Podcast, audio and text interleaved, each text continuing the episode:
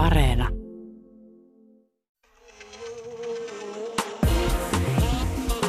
Ylepuhe ja Yle Areena. Naisasiatoimisto Kaartamo et Tapanainen. Täällä Nit Nat Narinaa, eli naisasiatoimisto Kaartamo et Tapanainen ja pikkuleikot jalkapohjassa, porautuneena syvälle hermoon. Tänään naisasiatoimistossa ollaan uusperheasialla. Me kaikki tunnemme myytin pahasta äitipuolesta, joka suosii omia lapsiaan bonuslapsensa kustannuksella, on kärsimätön eikä rakasta niitä toisen lapsia. Siis hirveän ikävä myytti, jossa on tietenkin myös perää. Vieraaksemme saapuu uusperheasiantuntija Taru Meritie. Hän kertoo, millaisia ristiriitaisia tunteita ja syyllisyyttä liittyy sellaiseen elämänkohtaloon kuin bonusäitiys. Sitten kaksi isoa femakkoa vastaa tänään niin maan perusteellisen perusteellisesti kysymykseen, miten tie edellä tasoittuu, kun sitä tallaa valkoinen heteromies, ilman että valkoinen heteromies sitä edes huomaa. No, me näytetään. No niin, reippaana käydään rekan alle, eli syvemmälle kohti uutta koronakevättä. Mikäs fiilis, Outi? Sulla näyttää olevan tuota maskia tuossa jo useampi kerros. Juu, juu, siis kahdeksan läpi pystyy vielä aivan hyvin hengittämään, mutta tämän vuoden hernesato nenässä sen sijaan tukaloittaa olemista hieman. Ja kuule, ei päivää ilman uutta hernettä. No se on ihan totta. Tällä viikolla lähtisin sellaisesta mielipahasta ja harmista liikkeelle, että, että meillä Suomessa media ei oikein osaa. Ai nyt tulee mediakritiikkiä. joo, joo. Tota, musta näyttää joskus siltä, että, että meillä niin kuin mediassa kontekstoidaan hirveän vähän erilaisia lausuntoja silloin, kun ne liittyy syrjintään, tasa-arvoon ja jopa yhteiskunnalliseen naisvihaan. Että meillä niin saatetaan luottaa vähän liikaa ihmisten omaan medialukutaitoon ja myös tietämykseen, että annetaan niiden tehdä omat johtopäätöksensä, kun joku sanoo vaikka jotain naisvihamielistä. Mm, ja sehän ei ole mikään kauhean harvinainen tapaus, kun erilaisia haastatteluja tai lausuntoja lukee.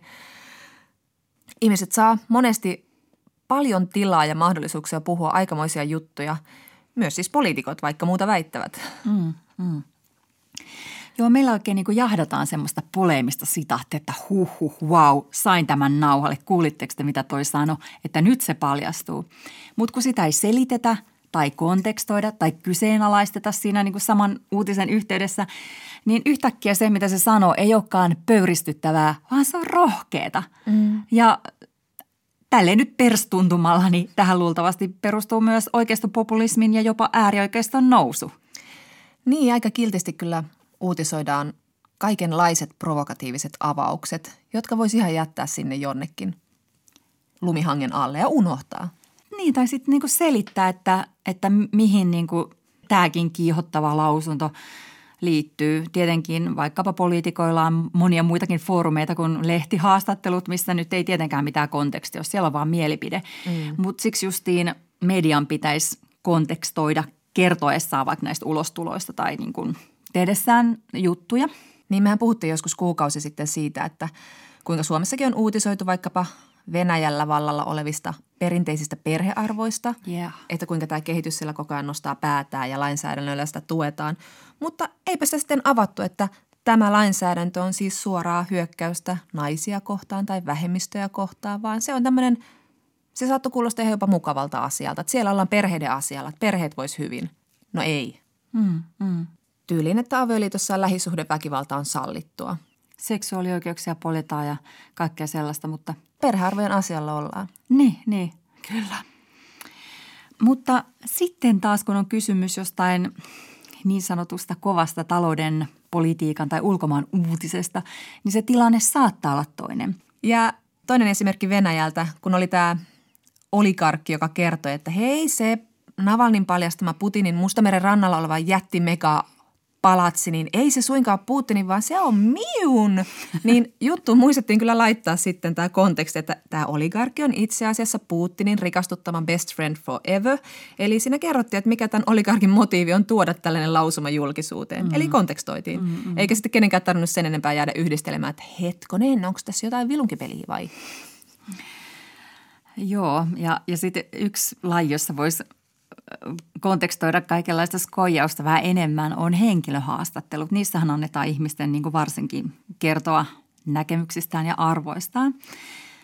Ja nyt tässä taanoin feministisellä kentällä herätti aika paljon kohua TV-kokki ja ruokakirjailija Kari Aihisen haastattelu Apulehdessä. Kari Aihinen kutsutaan tässä nyt häntä rennosti etunimellä, koska eihän sellainen pojittelu nyt voi olla loukkaavaa kuin vain joidenkin herkkisten mielestä. Mm-hmm. Niin hän valitteli tässä jutussa, että ravintolakeittiössä kielenkäyttö on muuttunut. Eli siellä ei niin kuin enää kaksimielisyyksiä sitten saa heitellä, vaikkapa erilaisista vihanneksista, koska – ja nyt on Karin sitaatti, on nämä kaikki saatanan miitsuu-hommat ja mies-naiskeskustelut. Liikennemerkitkin ovat muuttuneet. Sukupuolesta, jos menet jotain sanomaan, niin joku aina loukkaantuu. Maailmasta on tullut herkkä ja varovainen, ei enää uskalla sanoa mitään. Se mua ärsyttää, Kari kertoi lehdessä. Mutta edelleen Karille riittää palsatila ja Kari saa sanoa. Ja tästä jutusta puuttui nyt se hetkinen, siis mitä sä Kari oikein sanoit, että olisi voinut toimittaja tuoda hieman ilmi esimerkiksi niin kuin seksuaalisen häirinnän mädänneisyyttä ravintola-alalla. Esimerkiksi palvelualojen ammattiliiton PAMin mukaan naiset keittiöissä saa kokea seksuaalista häirintää paitsi asiakkaiden myös kollegoiden taholta. Rasvainen läppä lentää, maskuliininen äijäilymeininki on voimassa. Jos katsotaan vaikka kuinka moni keittiömestari tai huippukokki on nainen ja kuinka moni on mies, niin kyllä se on aika all male panel ja ritari S-merkki päälle. Mm-hmm. Että ei se ole mikään ihan pieni asia. Että niin kuin naiset kärsii tällaisista asenteista niin henkisesti kuin fyysisesti ja aivan niin kuin uralla etenemisenkin puolesta. Joo, siitä on ihan dataa. Mm. Ja myös toimittaja, blokkaaja ja kirjailija Irene Naakka keräs vähän niin kuin dataa tuonne Instagramiinsa. Hän koosti sinne ravintola-alalla työskentelevien naisten kokemuksia. Ja siellä on tullut esiin esimerkiksi se, että häirintää kokee myös hyvin nuoret naiset ekassa työpaikassaan. Ja myös se, että tätä häirintää ei oteta tosissaan. Myös tästä kertoi Pamin Erika Kähärä meille taanoin. Selitetään hirveästi tätä myrkyllistä paskaa, että pojat on poikia ja se, joka valittaa, on ikävä tyyppi. Ja se, joka tekee niitä jotain panoliikkeitä kurpitsan kanssa, niin se on vaan se hauska ja humoristinen kundi, joka heittää siihen vielä jotain dissaavaa miityystä. Mm. Että koetaanko tämä nyt häiritseväksi. Mutta jos kokilla ja keittiömestarilla ja isoherralla ja bisnespäällikkö kapella on tästä eri kokemus, niin sitten sille palstatilaa.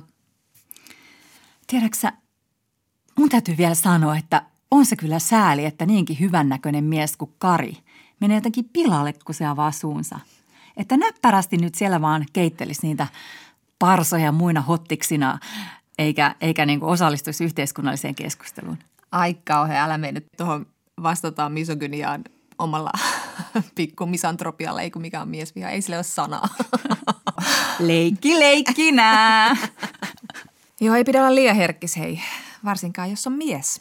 Ai kauhean. Ai kauhean. Mutta tota, siis oikeasti on tosi ikävää, että tällaiset misogyniset lausunnot menee lehdistössä noin vain läpi – mehän nyt voidaan niin kuin, niitä tässä niin kuin, vähän huviksemme päivitellä, mutta kyllä ne myös niin kuin, vahvistaa misogyniaa, sitä naisvihaa, että, että justiinsa näin ja hyvä, että joku sanoo ja feminismi on mennyt liian pitkälle. Mm. Mutta ehkä vielä vahingollisempaa on se, kun vieläkin sorretumpiin ryhmiin liittyviä uutisia ei kontekstoida, koska se lisää vaikka rasistisia ennakkoluuloja. Mm. Suhtore esimerkki tästä on Evan eli elinkeinoelämän valtuuskunnan raportti tai arvio, jonka nimi on neutraalisti maahanmuuttajanaisten loukku. Siellä ollaan ja pysytään. Hmm. Ja Hesari kirjoitti, että tämän arvion mukaan syyt ulkomailla syntyneiden naisten verraten huonoon työllisyystilanteeseen ovat passivoiva työttömyysturva ja kotihoidon tuki. Ja Evan mukaan siihen sitten auttaa, että otetaan tuet pois. Niin, ongelma ratkaistu. Ja siis tiedetään tosiaan, että maahanmuuttajataustaiset naiset käyttää kotihoidon tukea muita ryhmiä enemmän ja pidempään, mutta olisiko syynä sitten kuitenkin se, että on olemassa ennakkoluuloja, on olemassa rasismia. Heitä ei palkata, vaikka heillä olisi koulutusta tai kielitaitoa. Ja kun ei ole niitä kantaväestöön muodostettuja kontakteja ja verkostoja, niin ei saa niitä työpaikkoja, koska suurin osa niistä on sitten piilotyöpaikkoja. Eli niitä ei siis ilmoiteta missään. Ja tästähän meille puhuitaan noin monikanaisten kotouttavan toiminnan päällikkö Marisel Sotokodoi.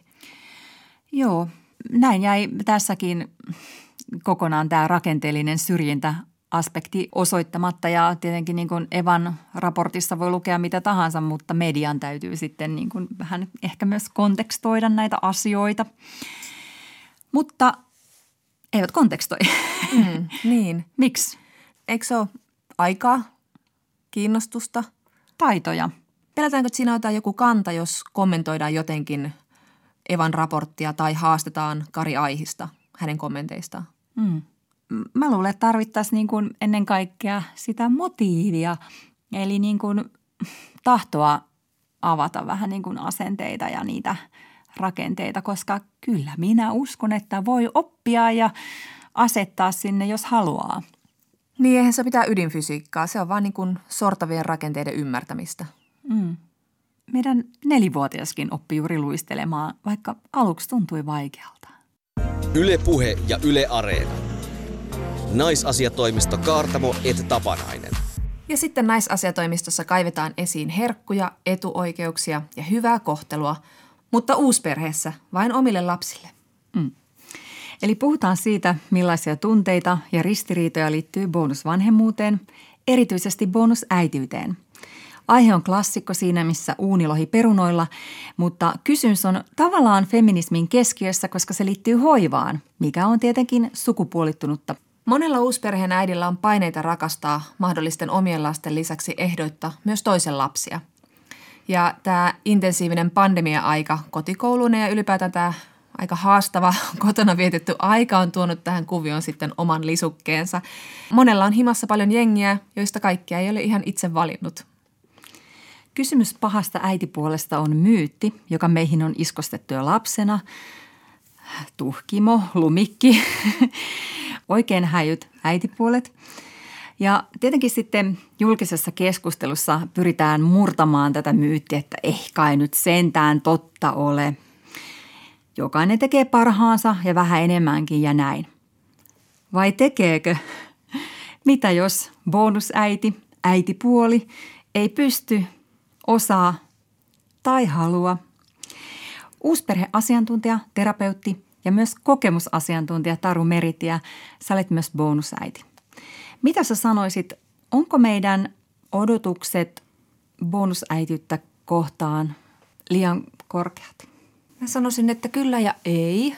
Meillä on monenlaisia odotuksia ihmisillä. Että, että oikeastaan se kysymys, että, että kenen odotuksista me puhutaan – että puhutaanko lasten odotuksista, puhutaanko biologisten vanhempien odotuksista, puhutaanko sen eksän odotuksista vai sen puolison odotuksista vai niistä omista odotuksista. Ja se, mitä, mitä mä niin kuin, ö, ajattelen tai mitä mä näen mulla vastaanotolla on se, että, että kaikkein suurimmat odotukset on niillä bonusäideillä itsillään siitä, että minkälaisia heidän pitäisi olla. Ja sitten myöskin voi olla sillä puolisolla – Eli puoliso usein haluaisi ja hänellä voi olla tämmöinen fantasia, ei ehkä ihan niin kuin tiedostettukaan fantasia, että hän saa nyt ihanan rakastavan puolison, joka rakastaa ehdoitta myös mun lapsia. Ja sitä ei välttämättä edes niin kuin tunnisteta, mutta se on siellä niin kuin taustalla vaikuttamassa. Lapsilla voi olla hyvin paljon erilaisia odotuksia. Se riippuu lapsen iästä, siitä, että miten kauan on erosta, miten isi on voinut, miten he on kohdannut.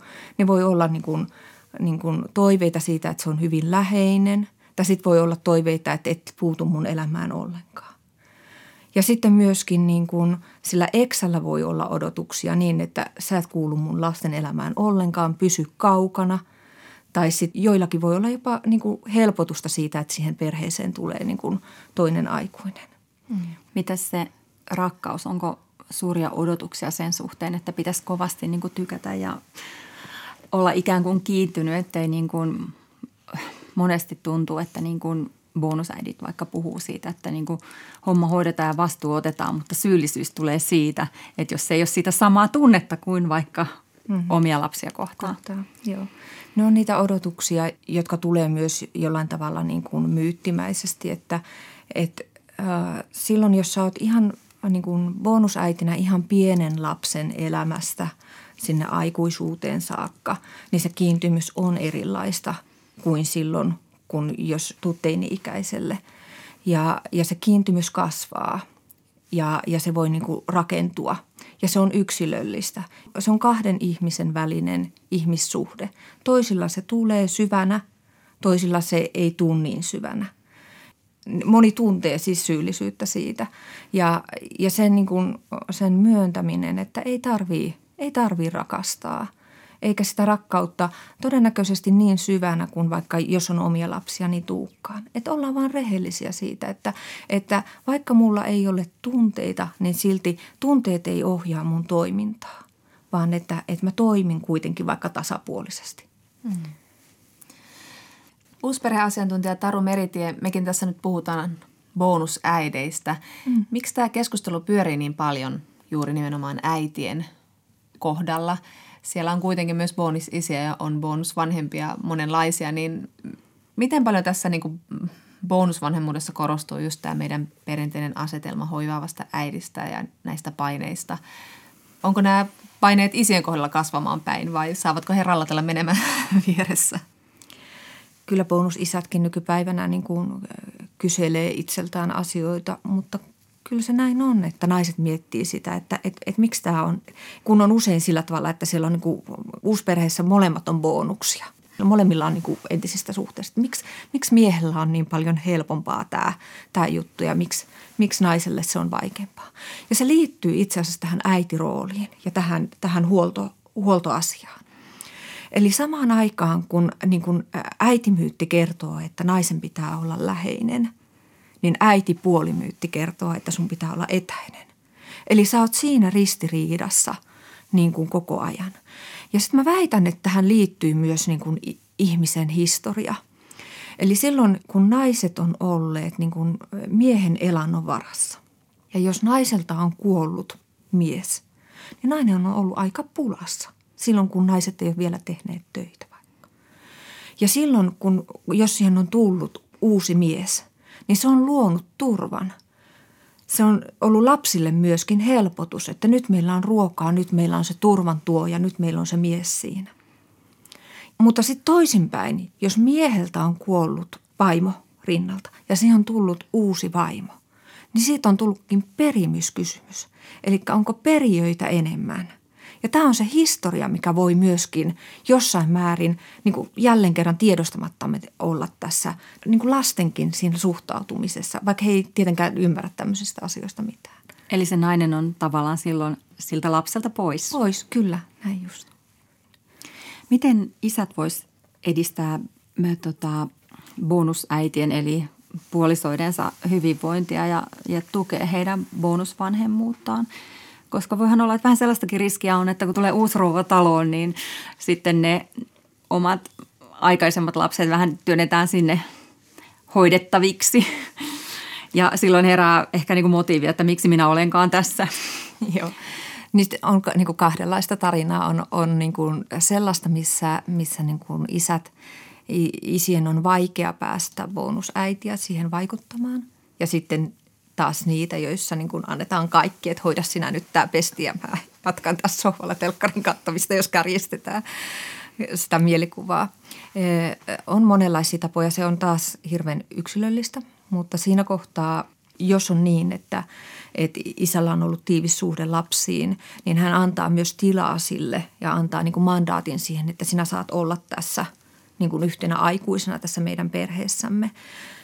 Toinen hirveän tärkeä asia on se, että, että kun puhutaan sellaisista päätöksistä, jotka tulee vaikuttamaan sen bonusäidin elämään, niin se aina kysytään sillä bonusäidiltä myöskin, että mitä mieltä hän on. Ja käydään se keskustelu siinä sen uusperheen sisällä ensin hmm. ja sitten vasta niin kuin sinne, sinne niin kuin ulospäin. Hmm. Miten sitten tätä kuviota muuttaa se, jos bonusäiti saa uuden puolisonsa tai bonuslastensa vanhemman kanssa sitten uuden lapsen? Onko tämä oma lapsi, tuoko se jotain uutta siihen kuvioon? Huomaako selvemmin sen ristiriidan suhteessa niihin puolison lapsiin, kun on sitten se oma lapsi vai millaista? Lisääkö se ymmärrystä tai, tai mahdollisuutta kasvaa siihen parempaan vanhemmuuteen myös niille bonuslapsille, jos ei siis ole ollut lapsia ennestään? Usein on niin, että, että jos uusperheeseen syntyy pieni lapsi, niin se on lopulta yhdistävä tekijä. Eli siinä, siinä niin kuin sitten bonusäiti voi ruveta kokemaan myös niin kuin aika merkitykselliseksi sen, että hei, nämä on niin kuin mun biologisen lapsen sisaruksia ja että ne on isosisaruksia. Ja sitten jos löytää sen, että se, niin kuin se, myös sen niin kuin kaaren siitä, että joskus minusta aika jättää ja silloin ne sisaruussuhteet on ne, jotka jää – niin jos tämmöisen polun löytää, niin voi löytää niin kuin, niin kuin kiintymyksen tunteita myös niin kuin aitoja ja se voi syventää sitä. Eli usein eh, se uusperheen niin kuin yhteinen lapsi niin yhdistää perhettä. Mutta siinä voi olla myös niin kuin vaiheita, joissa niin kuin kokee mustasukkaisuutta tai kokee kysymyksiä siihen, että onko tämä tärkeä tämä meidän pieni – ja ne voi liittyä esimerkiksi tämmöiseen kohtaan, kun lapsi syntyy, niin hän on hyvin kiinni äidissä. Ja silloin mies on pikkasen ulkopuolella. Ja tällöin niin kuin, miehen semmoinen luonnollinen suunta on niin, että hän kääntyy niin kuin niiden isompien lasten puoleen ja hoivaa niitä, myös ydinperheessä. Eli vaikka jos sillä on neljävuotias lapsi, niin mies sit pitää sitä ja kun äiti imettää ja, ja muuta. Mutta sitten jos bonusäidillä ja tuoreella äidillä on niin odotuksia ja toiveita siitä, että se mies olisi siinä ihan koko ajan läsnä, hän voi tulkita sen tilanteen niin kuin siitä, että, se, että tämä pikkunen ei ole tärkeä, että hän on vaan nyt niin kuin noiden bonuslasten kanssa. Ja, ja tota, myöskin niin kuin silloin, kun pieni lapsi syntyy, niin alkaa perheytyminen jollain tavalla uudelleen. Ja perheytymisellä siis tarkoitetaan sitä, sitä niin kuin, että tunnetaan, että jokainen kuuluu tähän perheeseen. Ja, ja kun perhekokoonpano muuttuu, niin tulee kysymyksiä sekä bonuslapsille voi tulla kysymyksiä siitä, että hei, onko mä enää isille tärkeä, onko mä tuolle bonusäitille enää tärkeä, kun tässä on tämä, tämä pikkunen. Jäänkö mä ulkopuolelle? Ja hän voi ruveta oireilemaan sillä. Ja, ja myöskin niin kuin sen bonusäitin, joka on, on niin kuin tuore äiti, niin hänellä on myös kysymyksiä siitä, että hei, kukas mä nyt onkaan niin bonusäitinä nyt, kun mulla on tämä biologinen lapsi – että mites mä nyt, niin kuin, mites tämä nyt niin kuin asettuu. Ja sitten myös isällä alkaa niin kuin uudenlainen niin kuin identiteettikriisi. Eli, eli hän myöskin niin kuin miettii sitä ja voi tulla niin semmoisia kysymyksiä syyllisyyttä, että miten mun lapset, niin kuin mun bonuslapset tuntee tässä. Että siellä voi olla niin kuin monenlaista. Ja se on tärkeintä vaan, että tiedostaa näin, että se on ihan normaalia ja se on ihan ok, että niitä kysymyksiä on. Ja kaikki on silti ihan hyvin. Hmm, hmm, kyllä. Uusperheasiantuntija Taru Meritie, mm, puhutaan bonusäideistä ja miksei myös vähän bonusisistä, äh, niin mainitsit siitä, että, että tota, uusperheeseen liittyy niin kuin useimmiten ero, joskus toki myös kuolema, mutta tota, ennen kaikkea ero. Ja jos niin kuin ajattelee, että mikä siinä niin kuin erossa on monille – vanhemmille sietämätön ajatus on se, että ne lapset on poissa tästä eteenpäin mun luota vaikka puolet ajasta. Ja sitten jos on tullut niin sanotusti jätetyksi, eli ei ole yhteinen päätös ollut, niin se saattaa tapahtua niin kuin äkkiä ja varoittamatta ja olla suuri järkytys, jolloin korostuu sitten se, että kuka sitten näiden lapsien kanssa saa olla. Onko se heidän tuleva tai jo kenties oleva – bonusäiti, kiitollinen ää, ja sitten siihen liittyy myös huolta. Osaako se lohduttaa oikealla tavalla? Huomaako se, onko se sensitiivinen lapsen harmeille ja sellaista. Eli monilla varmaan siis ei liity niinkään pahaa tahtoa, vaan surua ja huolta, eikö niin?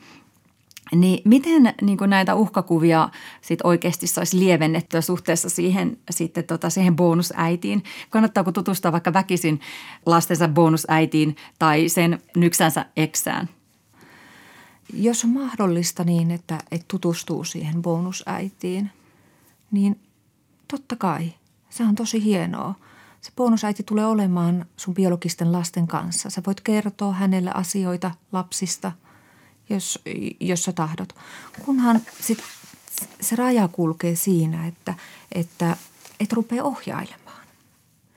Koska silloin, jos sä rupeat ohjailemaan joko isää tai, tai bonusäitiä, niin sä menet siihen niin kuin sen lapsen ja, ja sen bonusäidin väliin. Ja silloin siitä ei tule niin kuin aito suhde, vaan se bonusäiti tekee niin kuin suhdetta, hän yrittää miellyttää sinua. Et sä voit kertoa ja, ja se, totta kai se niin kuin lieventää huolta, huolta, jos sä tiedät, minkälainen ihminen, ihminen siellä on. Mm, mm, mm. Onko mitään muuta tapaa, millä, millä voisi tukea just bonusäidin asemaa vanhempana kuin just tämä, että ei ala ohjailla? Koska varmasti siihen liittyy mm. myös paljon sellaista, että skannailee ihan kauheasti, että mitä, millaisia vaikutuksia tällä minun päätöksellä nyt tämän bonuslapsen kanssa on. Jos teen näin, niin kuulenko siitä sitten viikon päästä jostain kaarteesta. että ei mm. tavallaan voi pystyä toimimaan intuitiivisesti vanhempana niin kuin toimisi oman lapsen kanssa. Biologisella äidillä on ihan valtavan suuri vaikutus siihen, että minkälainen suhde bonusäidille ja lapselle tulee. Eli jos biologinen äiti tukee sitä, että lapsen elämässä saa olla bonusvanhempi, niin todennäköisesti siitä tulee hyvä suhde. Ja, ja tota, se, että lapsi saa rakastaa tai saa kiintyä siihen bonusvanhempaan, niin se on valtavan suuri helpotus sille lapselle. Lapsi on aina äitilojaali ja, ja jos, siihen, jos lapsi aistiikin tai saati sitten, että hänelle kerrotaan, mitä sitäkin on, niin että, ei saa tykätä siitä tai että äitille tulee paha mieli, jos sä viihdyt vaikka isän perheessä tai sen bonusäidin kanssa. Toi pitää niin muistaa. Lapsi, niin lapsi, lapsi rupeaa siinä, siinä tota, hän, hän kokee, joka kerta kun hän kokee äh, kiintymystä siihen bonusäitiin, niin hänelle tulee samalla syyllisyys siitä suhteessa omaan, omaan äitinsä. Miten se voisi niin kuin konkreettisesti sit se äiti, sitä bonusäitiä niin kuin tälleen tukea? Mitä ne on niin kuin ne sanat tai teot, mitä siinä voi tehdä? Öö, no esimerkiksi biologinen äiti voi, voi sanoa, että voi miten kivaa, kun sä menit sen bonusäidin kanssa ja ihanaa, kun teillä oli mukavaa. Tai sitten, että jos, jos tota bonuslapsi vaikka tulee kertomaan biologiselle äidilleen, että isi sitä tai bonusäiti tätä tai muuta, niin sitten se, se biologinen äiti ohjaa, että, että, että selvitä isin kanssa ne asiat tai selvitä niin kuin isin ja bonusäidin kanssa ne asiat ja tukee siihen, että, että se lapsi ei myöskään rupea niin kuin – kun joissain ikävaiheissa voi olla sitä, että lapsi niin yrittää saada, saada aina sen parhaan itselleen ja rupeaa ehkä manipuloimaan omia biologisia vanhempia tai vanhempien välillä niin, että, että saisi oma haluamansa.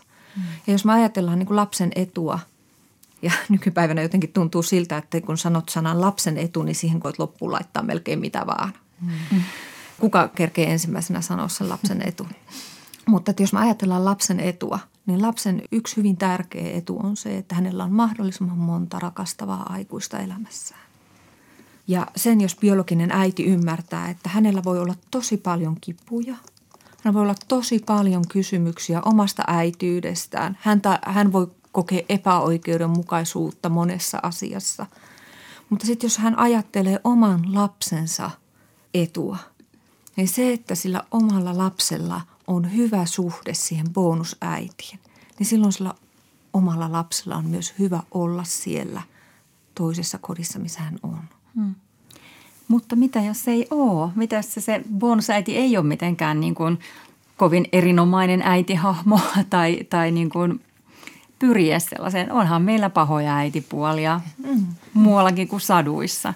Niin, niin bonusäitejä kuin biologisia äitejäkin, niin, niin on, ei niin, niin ihania äitejä.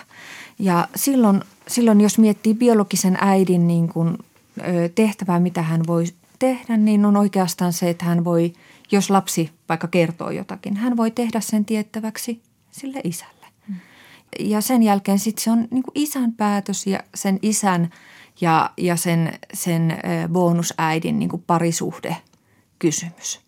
Heidän täytyy käsitellä se asia siellä. Mm. Ja löytää sitten se bonusäiti, että hän löytää sellaisen roolin itselleen, mikä on hänelle sopiva.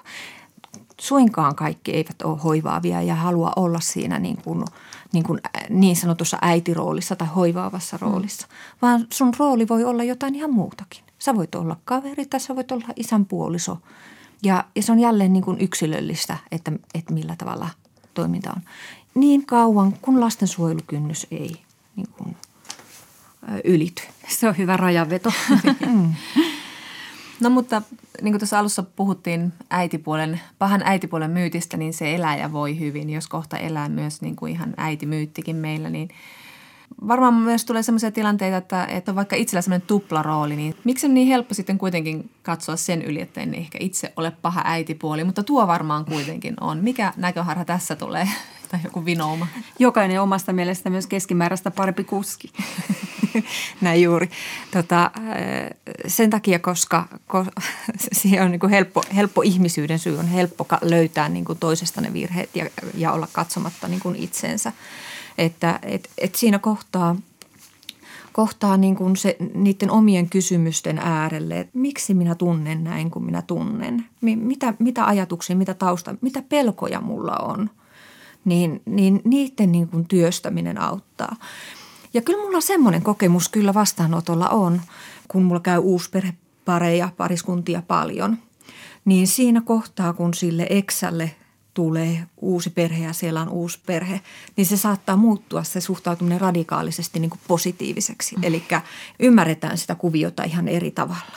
Mm. Että semmoista niin kuin, niin kuin onnistumisen kokemusta löytyy myöskin. Ja, ja kyllä mä ajattelen, että kyllä niin kuin sitä kokemusta – niin kuin, niin kuin suurimmalla osalla, jotka on itse olleet bonusäitejä, niin he pystyvät sitten niin kuin asemoitumaan ehkä neutraalimmin siihen ja pyrkivät löytämään sitä, sitä tapaa toimia. Mutta ainahan se ei ole mahdollista. Et mm. Joskus on niin tulehtuneet välit, että sitten niin kuin puhumattomuus on ainoa tie. Mm. Mm. Uusperheasiantuntija Taru Meritie, miten paljon voi vaikuttaa bonusvanhemman niin kuin kykyyn tai mahdollisuuksiin kiintyä siihen bonuslapseen? Jo pelkästään se ajatus, että jos tulee ero, niin se bonuslapsi katoaa omasta elämästä. Et se on vähän niin kuin jotenkin epävakaa ja epävarma suhde tietyllä lailla. Ja, ja ylipäätään, niin kuin, että ei oikein, on velvollisuuksia, mutta ei ole hirveästi oikeuksia. Sä puhuit jo tuossa lapsen edusta ja, ja kieltämättä lapsen etu varmasti on se, jos on paljon rakastavia aikuisia ympärillä. Mutta miten me voitaisiin niin kuin helpottaa tai mahdollistaa sellainen maailma, jossa bonusvanhemmilla ja bonuslapsilla olisi niin kuin oikeus pysyä läheisessä ihmissuhteessa, vaikka tulisi ero? Niin, kahta lailta. Eli yhteiskunnallinen keskustelu tästä asiasta. Tietenkin lainsäädäntö on se, se mikä niin kuin, mitä kautta – niin kuin bonusvanhemmankin asemaa pystytään. Nythän niin kuin hiljattain muutama vuosi sitten uudistetussa lastensuojelulaissa niin kuin tunnustettiin ensimmäistä kertaa niin kuin lähipiirin merkitys, joka mahdollistaa esimerkiksi bonusvanhempien osallistumisen. Ja sitten toisaalta jokainen meistä yksilönä. Eli silloin kun biologinen vanhempi tunnustaa bonusvanhemman, on se sitten isä tai äiti ja, ja on se sitten biologinen vanhempi niin kuin – niin kuin etävanhempi tai lähivanhempi, niin, niin pystyy tunnustamaan ja tunnist, sen, sen ihmisen arvon sille lapselle, niin sitä kautta me voidaan saada niitä oikeuksia. Taru, me ollaan puhuttu tässä äitipuoliudesta ja isäpuoliudesta ja toki myös bonusvanhemmuudesta – mutta tota, kuitenkin niin kuin nämä kaikki sanat pitää sisällään jonkinlaisen vaatimuksen, jos ei suorastaan sitä äitiydestä, niin sitä vanhemmuudesta. Niin pitäisikö meidän keksiä uusia sanoja? Et on, on vaikea niin kuin löytää sellaista sanaa, joka kuvaa isän tai äidin uutta puolisoa, jos ei siihen liity sana vanhempi. Toki hänellä on myös etunimensä, mutta... Mm. Tätä aika paljon itse asiassa uusperheissä pohditaan, että kuka minä olen. Ja, no, ja se on hyvä kysymys niin kuin, niin kuin parien myöskin miettiä, jos ajatellaan tätä vähän syvemmin, ei pelkkänä niin kuin nimenä, että, että mikä se mun rooli on. Että kuka mä haluan olla lapselle, bonuslapselle. Ja mitkä odotukset mun puolisolla on siitä, että, että mikä se sun rooli on. Ja, ja mitkä on ne mun ainutlaatuiset asiat, mitä, mitä mä voin tuoda tälle lapselle elämään. Ja mitä puoliso näkee musta semmoista ainutlaatuista, mitä mä voin tuoda tälle lapselle elämään – että kyse on itse asiassa niin kuin, ei, ei välttämättä edes vanhemmuudesta, vaan siitä, että kuka minä olen. Eli se on identiteettikysymys. Eli ootko sä sitten bonari tai bonusvanhempi tai sosiaalinen vanhempi tai kutsutaanko sua, sua nimellä tai jollain lempinimellä. Niin, niin nämä on myös tärkeitä nimikkeitä käydä läpi, Koska myös lapset miettivät, miten mä esittelen, kuka tämä on. Tai jos sä olet jossain niin kuin lapsen harrasteryhmässä, niin miten sä esittelet itsesi? Eli kaikki itsensä sovittavissa. Niin, niin kaikki on. Yle Puhe ja Yle Areena. Naisasiatoimisto Kaartamo et Tapanainen. Ja sitten naisasiatoimistossa puhutaan siitä, mistä, no mistä nyt aina haluttaisiin puhua, eli miehistä. Eli nyt naisasiatoimistossa puhutaan miehistä ja heidän etuoikeuksistaan. Joo, me saatiin nimittäin naisasiatoimistoon kirje heteromieheltä. Santeri halusi kehittyvänä feministimiehenä ymmärtää paremmin etuoikeuksia. Ja totta kai me hänelle haluamme näitä avata. Santeri nimittäin kirjoitti kokevansa olevan suht tiedostava ihminen, mutta kuitenkin keski-ikäinen ja keskiluokkainen valkoihoinen heteromies – hän halusi tietää, että mitä hänen kaltaiseltaan feministisessäkin mielessä hyvää tarkoittavalta ihmiseltä ehkä jää huomaamatta, kun kaikki maailman rakenteet ovat hänen puolellaan. Ja me täällä naisasiatoimistossa pidämme tämmöisistä avauksista, jos samat etuoikeudet huomataan. Niin, tai kun saa ylipäätään mieheltä postia. Sekin on kivaa. Mutta siis ollaanhan me kaikki tietyllä tavalla sokeita näille miesten etuoikeuksille, koska se on se maailma ja matriisi, jonka varaan tämä koko elämä rakentuu. Mutta mä muistan yhden hetken, kun mulle avautui pieni pilkahdus tähän maailmaan. Mä olin yhdessä tilaisuudessa, joka oli silleen rajattu kutsuvieraille. Ja mun ystävä Antti Kauppinen oli sitten tulossa sinne tilaisuuteen kanssa. Me viestitin, että sori, tänne ei pääse ilman kutsua. No yhtäkkiä hän sitten käveli kuitenkin sisään ja mä ällistyin, että no mitäs hittoa sä täällä teet? Niin hän vastasi, että no kato tällainen valkoiselta heteromieheltä näyttävä keski-ikäinen mies pääsee ihan mihin tahansa, kun sillä asentelee vaan astelee sisään. ja siis Anttihan on itse homo, joten hän on ikään kuin valepuvussa ainakin tuolla niin kuin hetero-oletusten maailmassa. Ja sitten hänellä on niin kuin silmällä että hän näkee myöskin sen eri-arvoisen kohtelun, mitä hän saa. Ja ne snadit pienet etuoikeudet ja tämmöisen myötäsukaisuuden ja aika kunnioittavankin kohtelun. Hän puhui siitä myös ollessaan meidän vieraanamme. Mm. Et tietyllä tavalla, kun kuuluu syrjittyyn ryhmään ja sitten näkee kuitenkin, että mitä ne on ne heteromiehen etuoikeudet, niin hän tunnistaa ne ja ihan ovelasti niitä käyttää. Ei sokeasti, vaan tiedostaen. Kyllä. Mutta tämä oli vaan jotenkin hyvä muistutus itselle sille, että, että jotkut lähtee myös ihan tuolla asenteella aamulla liikkeelle, eikä sellaisella perus anteeksi pyytelevällä. Sori, sori, mulla olisi yksi mielipide, se on varmaan ihan huono, mutta ajattelin nyt uskaltaa sanoa sen kuitenkin, jos millä jaksatte kuunnella tyylillä, kuten jotkut. Mm-hmm. Ja tässä tota, meidän saamassa Santerin kirjeessä, niin Santerihan hienosti kiteyttää, että vaikka olisi feministi ja hyvää tarkoittava, niin ei se ole ihme, jos ei niitä omia etuoikeuksien huomaa, kun kaikki, mikä on langennut jalkojen juureen, niin on ollut maailman tapa järjestäytyä, sanotaan nyt noin 10 000 vuotta ajanlaskun alkua. Just niin, ja tämä on se pointti myöskin, että tarkoituksena olisi syyllistää miehiä tällaisista etuoikeuksista, koska se on ollut tosiaan maailman tapa – ja sitten myös muistuttaa, että aika usein niistä etuoikeuksista pääsee nauttimaan, jos sitten käyttäytyy sillä tavalla niin kuin semmoisen hyvin vahvan ja vanhanaikaisen miesnormin mukaan. Eli pitää mennä mukaan aika semmoiseen niin kuin toksiseen maskuliinisuuteen, eli vaikkapa niin kuin ilmentää semmoista aggressiivisuutta tai kilpailullisuutta tai epätunteikkuutta, koska sillä tavalla sitten pääsee nauttimaan todella niistä etuoikeuksista, kun ottaa paikkaansa maailmalle eikä vaikkapa skannaa muiden tunteita. Ja sen ei pitäisi mennä niin, niin. että vaan niin kuin vahvimmat ja röyhkemmät jyrää, millä ei tietenkään nyt tarkoiteta kaikkia miehiä, vaan ehkä niin kuin tämmöistä vähän sukupuolittunutta tapaa olla. Joo, ja ihan oman äh, keskustelun aihe on sitten valkoisen heteronaisen etuoikeudet, hmm. joita myös riittää. Mutta silti oli toksista maskuliinisuutta ilmentävä mies tai oli herkkä, äh, feminiinisempi mies tai, tai muuta vastaavaa, niin kyllä maailma silottaa tietä miehen edellä monessa asiassa. Ja nämä etuoikeudet tekee miehen elämästä myös paitsi mukavampaa, niin myös varakkaampaa ja omaehtoisempaa. Ja turvallisempaa. Niin. Ja sitten lähtee. No niin. Tässä nyt ei mene varmaan ihan viikkoa, mutta muutama päivä kuitenkin. Mutta yksi asia, jota miehet ei huomaa, on kyllä heidän ympärillään olevien naisten palvelualttius ja huomioiminen, josta he pääsevät sitten nauttimaan. Joo, tämä on varmaan se, mitä Nobel-palkittu kirjailija Doris Lessing kuvasi kultaisessa muistikirjassa tämmöisenä niin perheen emännän sairautena. Eli se on katkeruutta siitä epäoikeudenmukaisuudesta, että naisen tulee huolehtia mitättömistä pikkuasioista joka päivä ja mies on joka päivä naisten, sihteerien, sairaanhoitajien, vaimojen, rakastajien, tyttöystävien, äitien, kaikenlaisten naisten palveltavana, että he voivat keskittyä tärkeisiin asioihin. Ja tämä kirjahan on siis 1960-luvulta mutta asiat on pysynyt kohtuu samalla tolalla. Mm. Otetaan vaikkapa esimerkki työelämästä. Kun sinä, mies, kävelet esimerkiksi työpaikan keittiöön, niin ensimmäisenä ei tarvitse alkaa tiskata semmoista karstasta kahvipannua, vaan kahvi siellä jo lämpimänä odottaa ja siellä on maitoakin. Ette ole tarvinnut aamulla ennen töitä käydä edes kaupassa hakemassa kahvimaitoa jo eilen loppuneen tilalle, sillä kas jääkaappiin on jo ilmestynyt maitopurkki. Joo, taikaa. Eikä sitten tarvi esimerkiksi sinun siellä kokouksessa istuessasi niin tuntea semmoista odotusta, että, että sinun pitää nyt olla se, joka kipaisee noutamaan vaikka sen puuttuvan kansion tai tekee muistiinpanot. Eikä niin ole semmoista painetta ottaa hoitaakseen semmoisia pieniä, huomaamattomia, vähän niin kuin tympeitä hommia, joka ei edes kuulu sun työhön, kuten vaikka tilata paperitarvikkeita tai järjestää kollegalle läksiäiset. Mm. Mut kerran yksi kollegamies huijasi tota, hoitamaan omat asiansa, eli niin vastenmieliset puhelinsoitot. Sillä lailla, että hän sanoi, että sä oot Outi tuossa tosi hyvä ja se teki siitä vielä Facebook-päivityksen. Lankaan menin hetkeksi. Hoidit hommaa. Mm.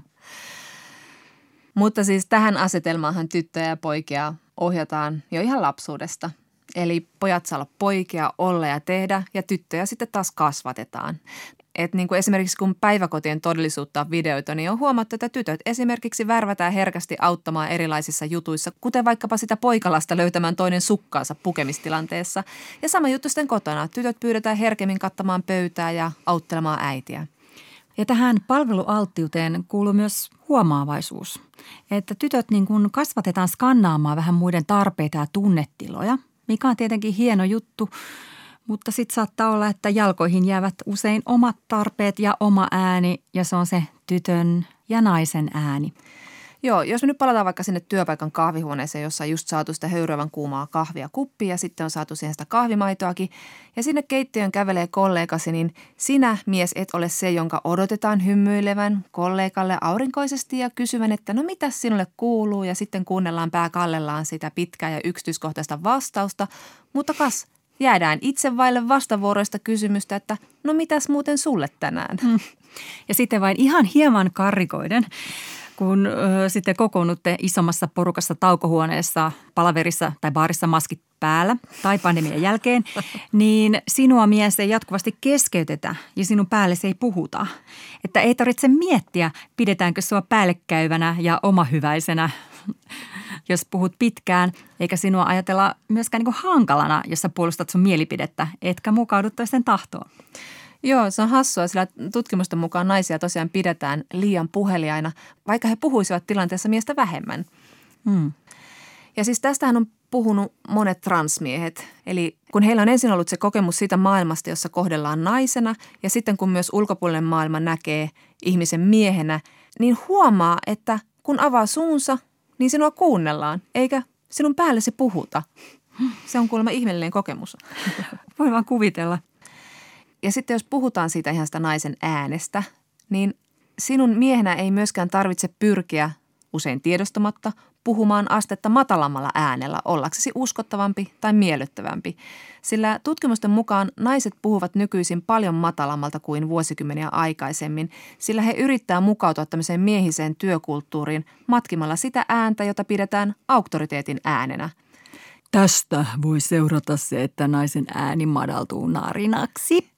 Englanniksi vocal fry, ja tästä naisia kritisoidaan myös jos kohta se kimeä ääni vastaankin ärsyttävä. Ja hentoääni on taas epäuskottava. Niinpä. Kaikenlaisia naisjuttuja on hyvä karsia, mutta ei liikaa. Sopivasti. Niin. Nainen joutuu niin kuin kauheasti skannailemaan ympäriinsä, koska niin kuin se hänen olemuksensa on ikään kuin koko ajan niin kuin kaikenlaisia viestejä täynnä. Joo, mutta jos siirrytään puheessa tekoihin, hmm. niin miehenä – Santeri, sä et myöskään löydä itseäsi jatkuvasti sellaisesta niin kuin sivusta katsojan roolista, tyyliin kannustamassa naisia bänditreeneissä tai jalkapalloharjoituksissa tai ylipäätään kehumassa heidän saavutuksiaan. Taas tullaan siihen, miten tyttöjä ja poikia kasvatetaan. Koulusta tämä näkyy niin kuin vaikka monissa aika semmoisissa pienessä niin kuin jutussa tai ihan tiedosteta. Esimerkiksi, että musiikin tunnella poikien annetaan soittaa rumpuja, bändisoittimia, koväänisiä vehkeitä. Ja sitten taas tytöt laitetaan vaikka niin laulamaan. Ja sitten jos opettaja tarvitsee apua jossain tekniikkaan liittyvässä asiassa, niin käännetään helposti poikien puoleen. Pojat osaa ja tekee, tytöt katsoo vierestä tai on assistentteja. Ja sitten kun poika tai mies tekee asioita, niin niitä ei myöskään arvioida tiukemmin kriteerein. Esimerkiksi koulussa poikien koevastauksia tai esseitä ei arvostella tiukemmalla sihdillä kuin naisten, vaan hyvä yritys, joka kantaa pitkälle. Ja sama juttu vaikkapa ihan yliopistotasolla.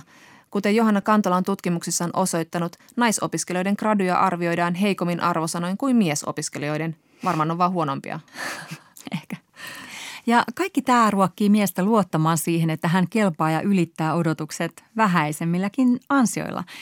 Eli nyt kun tullaan tähän Santerin kirjeeseen, niin Santeri, miehenä sä et niin jätä hakematta duunipaikkaa, jos et sä täytä vaatimuksia sataprossaisesti, vaan sä niin voit hakea duunia paljon pienemmällä osaamisella ja kokemuksella. Tutkimusten mukaan mies on mielestään ihan S-hakijaksi, jos hän täyttää 60 prosenttia vaadituista kriteereistä. Jep, ja silti sinut todennäköisemmin valitaan hommaan, varsinkin jos on kyse johtopestistä. Eli sinua ei syrjitä rekrykäytännöissä, vaan suositaan. Ei keksitty tätä itse. Joo, esimerkiksi somekanava LinkedInin tutkimuksessa selvisi, että miehellä on 16 prosenttia isompi mahdollisuus saada työpaikka kuin naisella. Ja sitten on vielä niin, että, että miestä ei palkata niin todennäköisesti määräaikaiseen pestiin kuin naispuolista hakijaa.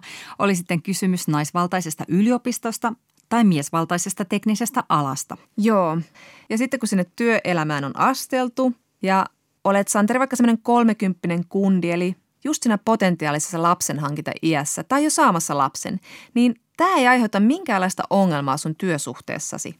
Esimerkiksi, jos nyt miehellä on sattunut käymään semmoinen säkä, että on tullut ihan määräaikainen työsuhde, mikä on hyvin tavallinen nuorilla, varsinkin kolmekymppisillä naisilla, niin se ei yhtäkkiä pääty tai työtehtäväsi vaihdu siksi, että sinulle on tulossa lapsi. Tasa-arvovaltuutetun mukaan raskaus- ja perhevapaa syrjintä on ihan merkittävä työelämän syrjinnän muoto Suomessa. Mm. Ja sekin on iso juttu, jos puhutaan tienaamisesta, että ei joudu sietämään sitä tosiasiaa työelämässä ollessaan, että tietää, että se yhtä pätevä tai vähemmän pätevä kollega voi tienata jopa 10-20 prosenttia enemmän kuin sinä joka kuukausi. Ja tämä ei sitten tarkoita myöskään sitä, että sinun täytyy sinnitellä saman verran pienemmällä eläkkeellä työuran jälkeen. Mua alkaa hikoilutta, mä ehkä pystyn jatkamaan tätä listaa. Mulle tuli mieleen se mun yksi kollega, joka sai mut soittelemaan ikäviä puheluita puolestaan, että sai myös isomman niin kuin liksan siitä, siitä työstä, joka oli siis ihan samaa työtä kuin mun työ, mikä kävi sitten myöhemmin esiin, mutta ei siitä sen enempää. Mutta Santeri mies, viitaten edelleen kysymykseesi. Sinun ei tarvitse alkaa hikoilla myöskään silloin, kun mittariin on tulossa 50 ikävuotta, että kuinka pitkään kelpaa työnantajalle – et joudu yhtäkkiä huomaamaan, ettei työnantaja kerta kaikkiaan tarjoa sinulle hanakasti enää koulutuksia tai korkeampia pestejä.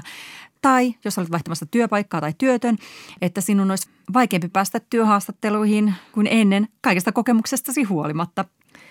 Joo, ja sitten semmoinen tosi näkymätön rakennelma, jota ei varmaan tajua, koska sille on alettu avata silmiä yhteiskunnallisessa keskustelussa vasta viime aikoina, että sitten kun siellä työelämässä ollaan, niin – se työelämä on rakennettu sinun ehdoillasi.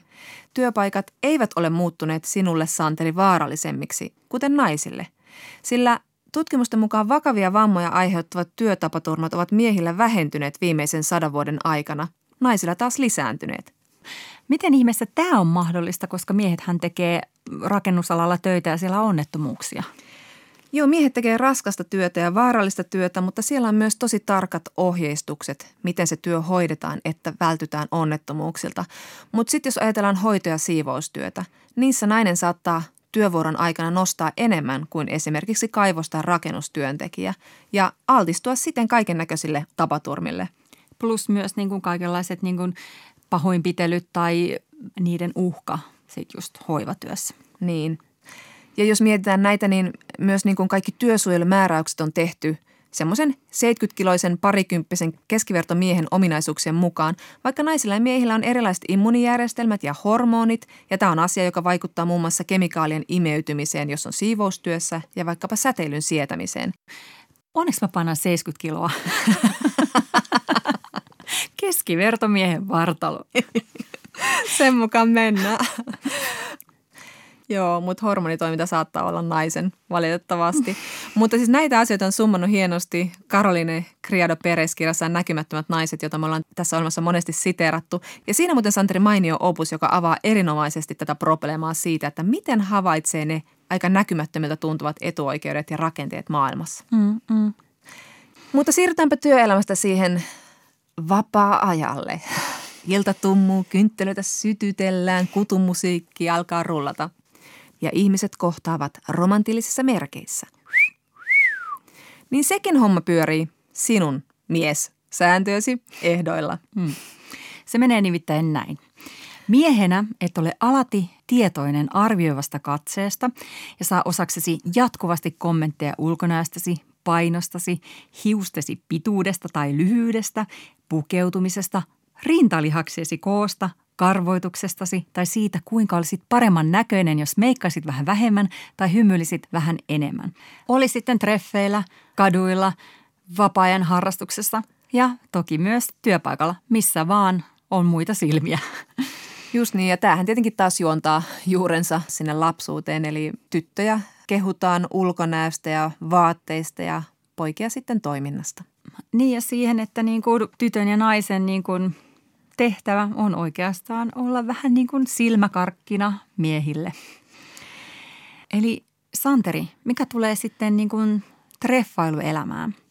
Jos sä oot kiinnostunut jostain ihmisestä romantillis-seksuaalisessa mielessä, niin sä voit tehdä aloitteen ja osoittaa kiinnostuksen häntä kohtaan miettimättä, pitääkö se sua epätoivoisena, miehenkipeänä naisena.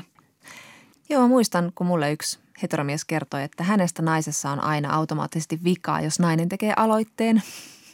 Ja tuskin hän on niinku ihan ainutlaatuinen lajissaan, koska nuoruudessani kokeilin sellaista feminististä taktiikkaa, että tein paljon aloitteita ja täytyy sanoa, että silloin kyllä niinku onnistumismahdollisuudet oli todella pienet. Joo, silloin olisi ollut kyllä kiitollinen siitä, että olisi vaan voinut jo mennä ja kertoa, että hei, mitä sä täällä teet?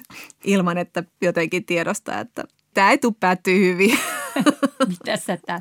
Mä olin yhden miespuolisen kaverin kanssa ulkona ja sitten sen kaverille vedin siinä jonkun pienen lirkutteluesityksen. Ai sille, että tekikö se kipeätä, kun sä tipahdit maan päälle tuolta taivaasta? Jotain tällaista. Ja se mun kaveri sanoi mulle, että nyt mä ymmärrän, miksi sä oot sinkku. Mitä? Mähän oli vaan hurmaava.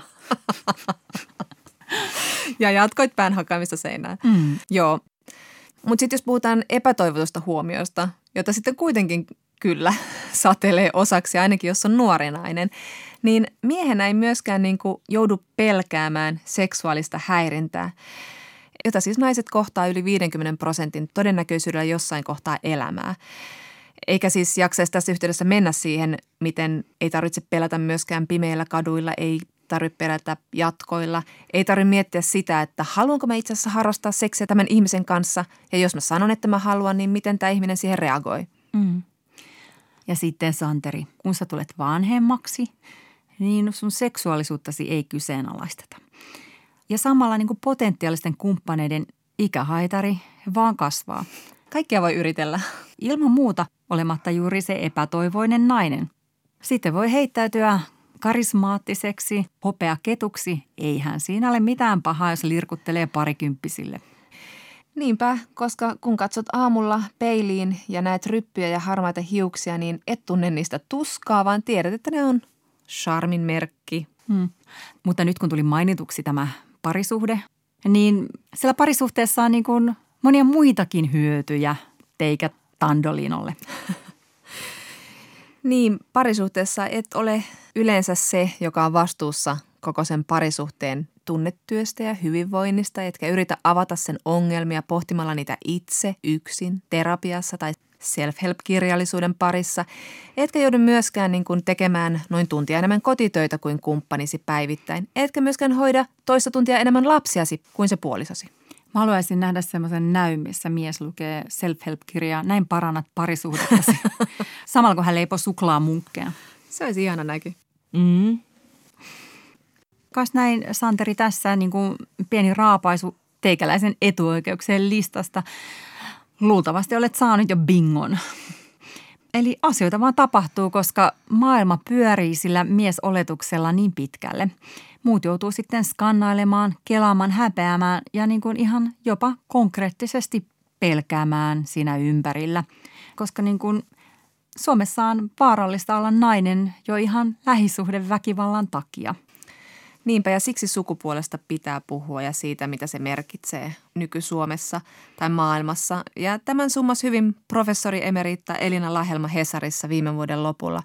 Hän sanoi, että sukupuoli on niin monin tavoin kiinnittynyt yhteiskunnan rakenteisiin, kulttuureihin ja tapoihimme ajatella, että sitä ei huomata, jollei siihen erityisesti kiinnitetä huomiota.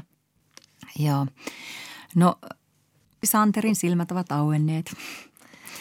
Näin olemme varmoja, että sinä, Santeri, huomaat, miten kipeästi maailmassa tarvitaan muidenkin kuin valkoisten cis-heteromiesten näkökulmia ja heidän kokemusperäistä tietoaan. Niin, kuten tämä rakastamamme näkymättömät naiset-kirjailija Caroline Criado Perez on kirjoittanut, Miesnormi ja muiden kuin heidän kokemustensa ja tiedon puuttuminen ei ole mitenkään niin pahan tahtoista tai harkittua. Eli tästä ei tarvitse myöskään syyllistyä aktiivisesti, vaan vaan avata sille silmänsä ja korjata asioita. Kuten Credo Peres kirjoittaa, sillä vaikka mies olisi kuinka hyvä, hän ei voi tietää, millaista on elää maailmassa ihmisenä, jonka kehoa jotkut toiset kohtelevat avoimena huvipuistona. Niin, jos se keho on jonkun huvipuisto, niin se on jokaisen oma. Niin, että vaikka pyrkisi rakentamaan temppeliä ja se lipsahtaisi enemmän sinne huvipuiston puolelle, niin silti kaikkien temppeleiden ja huvipuistojen pitää olla samanarvoisia. Ja kas näin. Siinä sitä oli kysymystä ja vastausta suurelle feministille samaan rahaan. Lisää viestejä mieltä askarruttavista asioista voi laittaa osoitteeseen naisasiatoimisto at yle.fi. Ja ensi viikolla meille tulee vieraksi toimittaja ja Helsingin Sanomien entinen Kiinan kirjeenvaihtaja Katriina Pajari. Hän kertoo meille, onko feminismillä tai Me Toolla sijaa Kiinassa ja Etelä-Koreassa. Nyt näkemiin. Näkemiin. Ylepuhe ja Yle Areena. Naisasiatoimisto Kaartamo et Tapanainen.